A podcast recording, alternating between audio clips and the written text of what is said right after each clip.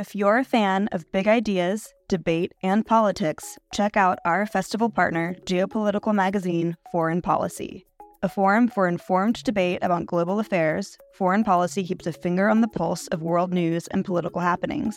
Beyond articles that delve behind the headlines via traditional reporting, Foreign Policy has so many other products to offer, ensuring that no matter how you like to engage with eye opening content, there is a method for you.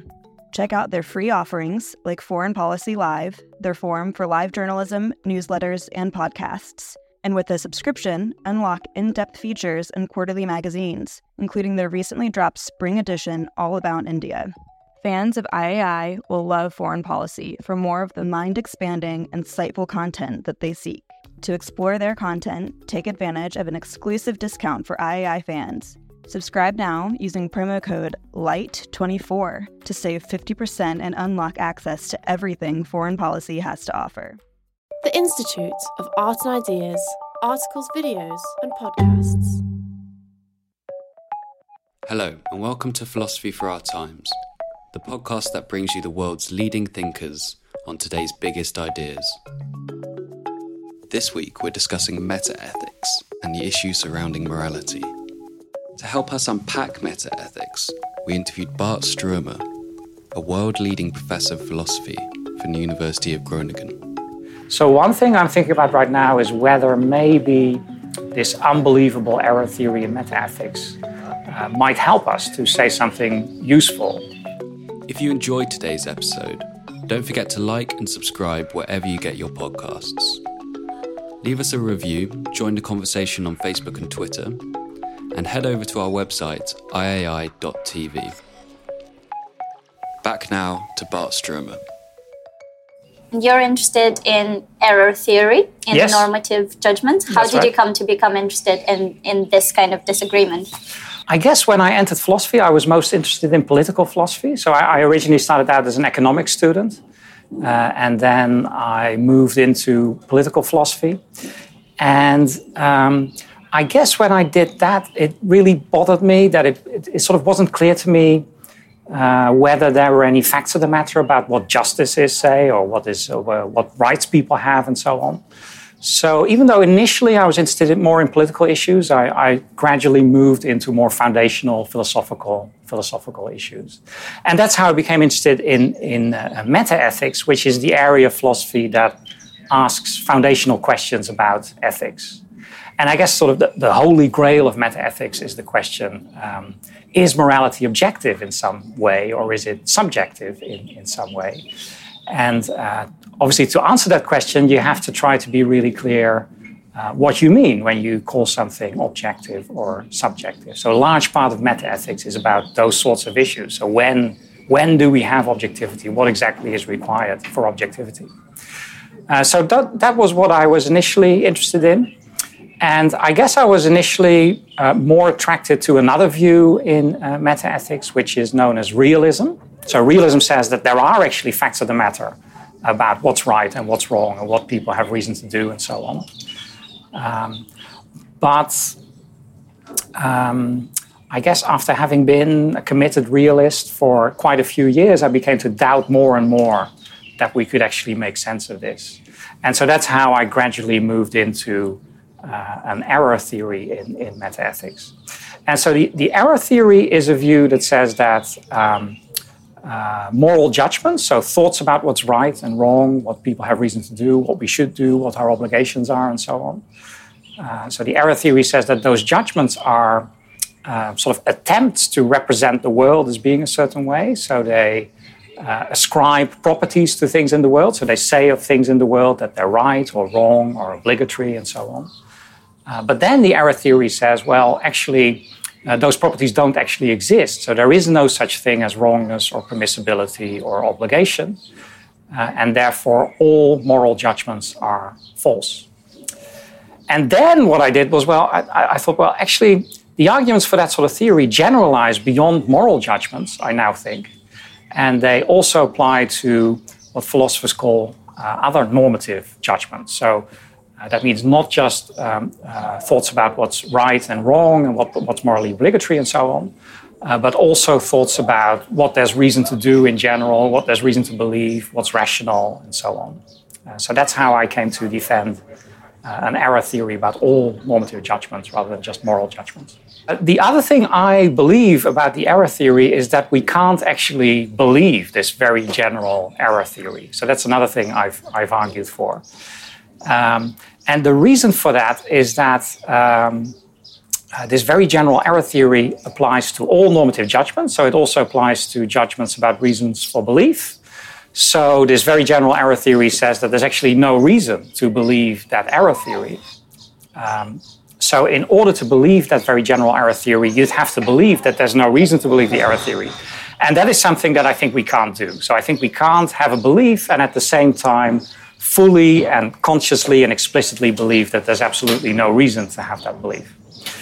Um, so I think we can't believe the error theory. And what that means is that the truth of the error theory isn't going to have any effect whatsoever on how we make uh, moral decisions. So we should make moral decisions, I think, in the way we've always done. I don't believe the error theory myself either. So I think we should just. Um, you know, look at the pros and cons of the different options, weigh them up, and come to a decision about what, what the best thing to do is or what the right thing to do is. But at the end of the day, leave some place for uncertainty about believing that this is the right thing to do.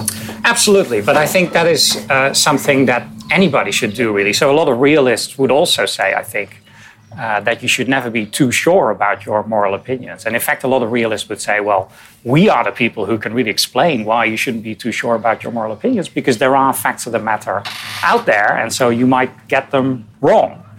Um, so that is something I think that uh, anybody working in meta ethics would want to preserve, that there is room for uncertainty. Um, but then again, um, if, like me, you think that uh, the best arguments in meta ethics seem to show that this error theory is true, maybe that's an additional reason for some modesty uh, as to whether you've got things right. Even though you don't believe the error theory, you might, you might get close to believing the error theory in certain ways. So that might be an, an additional reason to be a bit modest about whether you've got things right. How does that um, affect politics? Because you were in, at first interested Yes, in political yeah, philosophy, yeah, right? Yeah. I'm not sure actually. That's something I'm thinking about right now. So, um, so one thing I'm interested in is whether. Um, so there's there's this famous uh, philosopher in political philosophy, John Rawls, who uh, defended a distinctive form of uh, liberalism, which asks citizens to bracket certain opinions that they might have about the good life. And I guess one live debate in political philosophy is whether that presupposes a certain kind of skepticism about the good life and maybe about morality in general. And whether that kind of skepticism then goes on to undermine the kind of political view that Rawls defended. So, one thing I'm thinking about right now is whether maybe this unbelievable error theory in metaethics uh, might help us to say something useful um, uh, in defense of the kind of liberalism that Rawls wanted to defend. But I should say, I'm not at all sure whether that is going to work. Because obviously, the danger is always going to be if you defend anti realism uh, about something uh, normative, um, it's very hard to move from there to some form of liberalism or tolerance. Because liberalism or tolerance are also going to be, you know, it's going to be the claim that we should be liberals and we should be tolerant, and that's going to be another normative claim that will be undermined if your, if your anti realism is, is true. Uh, so that's a very difficult thing to, to um, um, to carry out. And I'm not at all sure that I'll be able to do it, but that's something I'm, I'm thinking about at the moment. And um, what what is your research focusing at the moment? Well, at the moment, uh, so I, have uh, um, I've, I've, written a, a, book in defense of the error theory and arguing that we can't believe the theory. So one thing I'm doing right now is um, responding to challenges that people have made to the arguments in the book and also thinking a bit further about certain premises in the arguments that I thought didn't need to be defended, but that I now see do need some additional defense. So that's one thing that I'm doing. Could you give examples of? Um... One premise is um, so in the book, I assume that the normative supervenes on the descriptive in a certain way. And what that means is that there can't be any changes in the normative status that actions have. So there can't be any changes in their rightness or wrongness and so on. Um, if those changes are not accompanied by certain non normative changes. So, for example, if an action that is right, uh, if that action is to become wrong, then there must be some other change in the world that makes it the case that the action that used to be right is now, is now wrong. Um, so I used to assume that that was just completely uncontroversial, but there are now philosophers who are challenging that assumption in, in very um, well, I'm not convinced by the challenge, but it's obviously something that I need to think more about. So that's one of the things I'm, I'm working on now. Um, have you recently changed your mind about an idea? Well, I guess it would be this, this supervenience idea. I mean, the thing is, so it's a technical philosophical notion, but if you spell it out in a non philosophical, intuitive way, it just seems totally obvious, right? So, how can an action that is right become wrong without some other change in the world? It can't just be bare, a bare change in, in rightness or in wrongness. Um, so, I used to think that was obvious, and uh, as a result of reading what people have said about this, I've changed my mind, and I now think that that really needs, needs defense. Um, and that happens a lot in philosophy. So if you if you try to do philosophy well, then you'll have to pay attention to what other people are saying, and you have to read their work. And um, uh, it will happen quite often that um, maybe you don't completely change your mind about a broad topic, but you will change your mind about you know how obvious something is, whether something needs defense, whether a certain argument works or doesn't work. So that that happens quite a bit. And um, if you were to choose one classic philosopher um, that has really influenced you, who would that be? Uh, so, do you mean like, um, can it be a reasonably contemporary philosopher? Or? Yeah. Right. Okay. So, so the, the, the philosopher who really um, made me think that I wanted to be a philosopher myself was Derek Parfit. So, he was a philosopher at Oxford. Uh, he died a few years ago. Um, and as an undergraduate, I read his book, Reasons and Persons, and that made a huge impression on me. Um, not so much for the conclusions that he reached, but for the way he reached those conclusions. So, Reasons and Persons is a really big book, but it's full of really detailed arguments, and he's engaging with every possible objection that there could be to, to the view that he's defending. Uh, so, that made a huge impression on me. But not only that, also the way in which he he, he did it. So it's very well written. It's, um, it's, it's sort of pared down to the essentials, but in a way that also makes it engaging and, and fun to, to read. So that, that's, he's probably the philosopher who made, made the biggest impression on me. I mean, just his written work made a huge impression on me.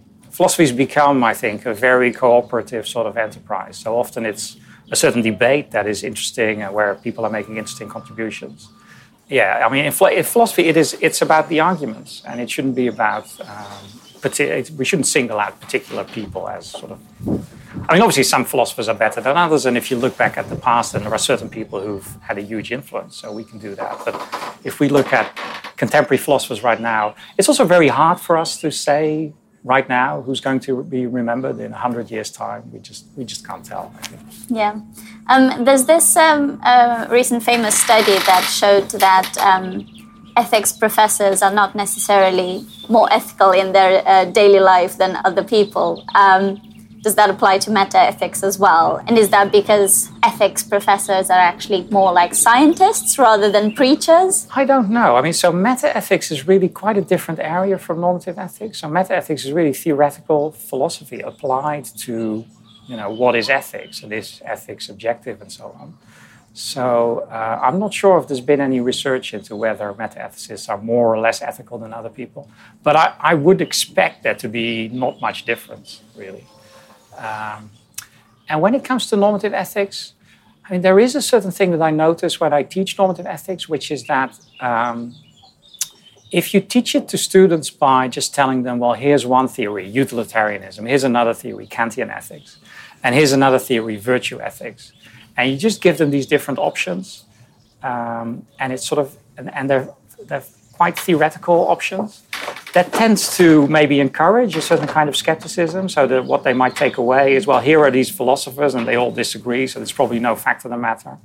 Whereas if you teach ethics in a way that applies it more to real, real world issues, more applied issues, uh, then most students will have strong opinions about that and won't at all be inclined to think that this is all subjective or relative and it doesn't really matter.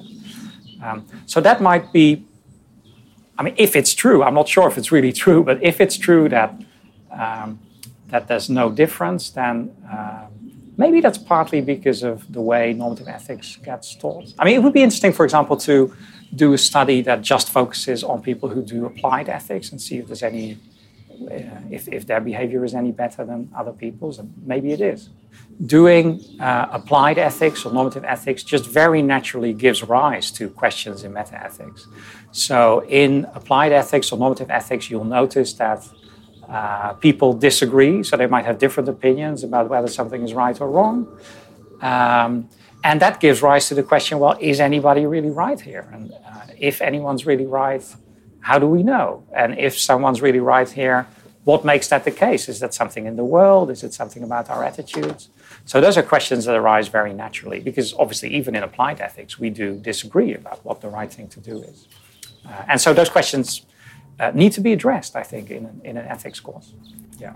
And you yourself used to be a, a moral yes, realist, yes. but now have given up on that position. Yes, yeah. But I haven't become an error theorist because I think the view is unbelievable, so I don't believe it myself either.